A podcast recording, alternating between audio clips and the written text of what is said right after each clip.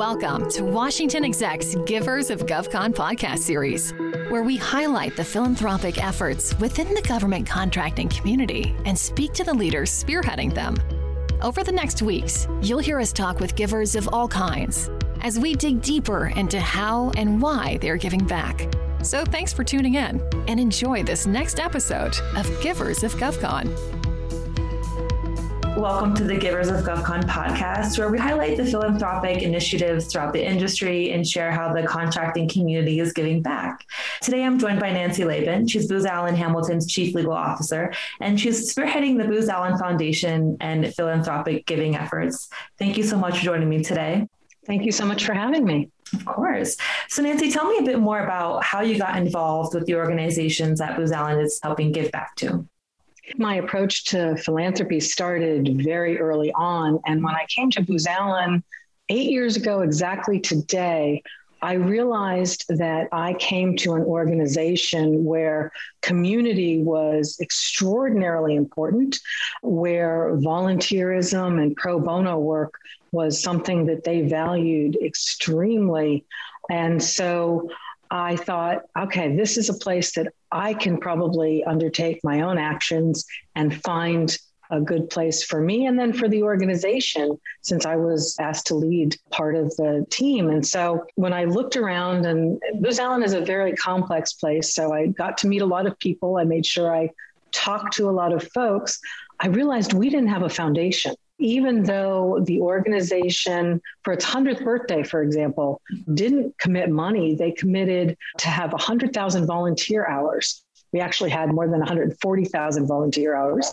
But I realized that a foundation was another avenue where we could undertake pro bono and philanthropy work.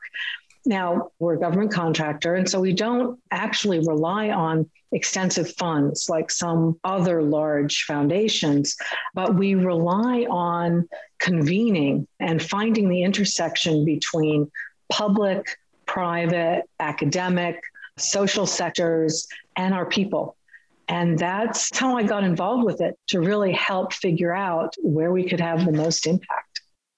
Wonderful. So tell me a bit about the mission behind the foundation and some of the causes that you're working with. Our mission is to empower people to use technology and innovation to break the cycles of structural inequity and build generational resilience. So that's a mouthful, and it took me a bit to remember it. But essentially, the work Booz Allen does is very technologically based. And so we use that expertise in technology, and we also use our innovative capabilities. Our people are extraordinarily innovative. And our focus areas are in the DE&I space and in resiliency. And when I say resiliency, I'm talking about everything from community resilience when it comes to inequity, all the way through to community resilience based upon a hurricane or a tornado or other natural disaster. And you talked a bit about that defining moment, why you wanted to create the foundation for the organization. But why was it important for you for Booz Allen to have that mission behind it? To tie the two, there was no one place that we saw either inside the organization or even with our competitors, our competimates, because they we exist in the same ecostructure, that was actually looking at pulling them all together in the way that I think we are unique in doing so. And it took a while to build our musculature, if you will, to get to that midpoint, to get to that convening point. And so that unique area, which others were not doing, is why, from my perspective, it was important. And it's why the leadership of the organization, Booz Allen, decided to support it as well. That makes sense. So, in terms of DE&I and resiliency, what's some of the work that you're doing in those areas right now? Wow, it's been a busy year. So, of course, the biggest thing I'd say we did was our innovation fund. And we set up an innovation fund where we would be giving grants to organizations that wrote to us and submitted a grant request to address what initially was COVID, because this is just you know the time that it started. And then we shifted naturally. I think the people we wanted to, the organizations we wanted to give grants to were also in the DE&I space. There was a real intersection there. And so we gave grants to, I want to say, 20, 25 different organizations to do things like meal delivery, figure out a better way to do meal delivery for those who could not leave their homes due to COVID, which, as you're probably aware, a significant number of them are aged and or in underserved communities. We helped organizations build unique hardware and systems to help control the spread of COVID. We trained organizations were training students how to interact with underserved communities. So it was a whole variety of things. And they were ranged from very small organizations, as I said, to University of Chicago which obviously is a big um, organization. The grants ranged, I want to say, from 10,000 up to a $100,000. Wow. That's incredible. And you mentioned some examples. I just want to ask if there's any particular organization or cause that you were able to give to that really stuck out to you, maybe on a personal level or just kind of made you feel really good. So I guess there are a couple. We gave a grant to a small organization that was training dogs to help determine the existence of the SARS COVID 2 virus. Wow. And that research is still going on, but there's been great success in that field. And so this organization has been able to team up with others who have additional capabilities. And I think utilizing that, you can test a very large grouping. So if you were in a concert, for example, having people go past a dog very quickly would be something. And I also have a soft spot for dogs. So I think that's that was something too. There was another one that was interesting, also having to do with testing and communities, figuring out how we could track the presence of COVID in the waste systems coming out of large structures. So think about college dorms, think about assisted living organizations. So that was one that was, I think, helpful we did some work with community tracers. And then I think the last one that I'd mentioned, although there are, as I said, about 15 others, we worked with the Filipino Young Leaders Program to help them launch a help desk pilot to provide tailored, reliable services to the Filipino community for COVID. And what we found is those individuals who were able to tap into this were getting very scientifically based information about COVID. And therefore, they are now I believe it's true that they have a higher percentage of vaccination than other similarly situated demographics. So I think that's really helped.